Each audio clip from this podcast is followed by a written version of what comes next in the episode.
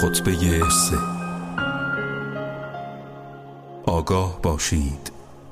به خدا سوگند ابابکر جامعه خلافت را برتن کرد. در حالی که می‌دانست جایگاه من نسبت به حکومت اسلامی چون محور آسیاب است به آسیاب. او می‌دانست که سیل علوم از دامن کوهسار من جاری است. و مرغان دور و پرواز اندیشه ها نتوانند به بلندای ارزش من پرواز کنند.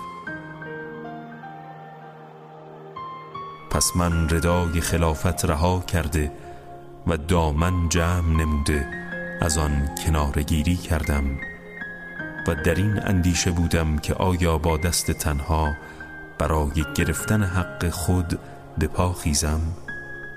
یا در این محیط خفقانزا و تاریکی که به وجود آوردند صبر پیش سازم.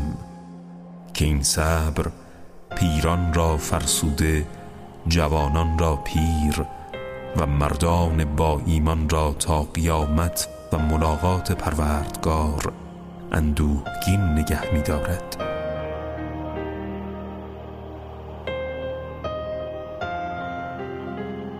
پس از ارزیابی درست صبر و بردباری را خردمندانه تر دیدم.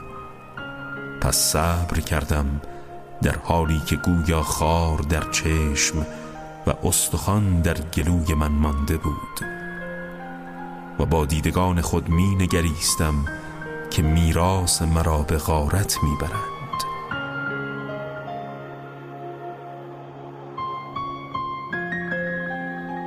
تا اینکه خلیفه اول به راه خود رفت و خلافت را به پسر خطاب سپرد.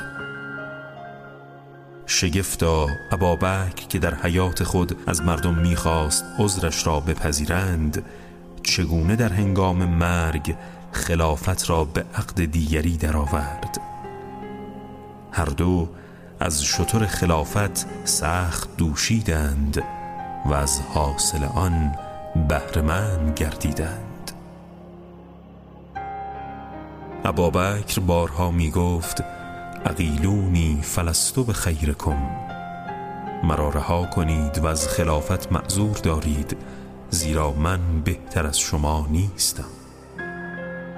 سرانجام اولی حکومت را به راهی درآورد و به دست کسی سپرد که مجموعه از خشونت، سختگیری، اشتباه و پوزش طلبی بود.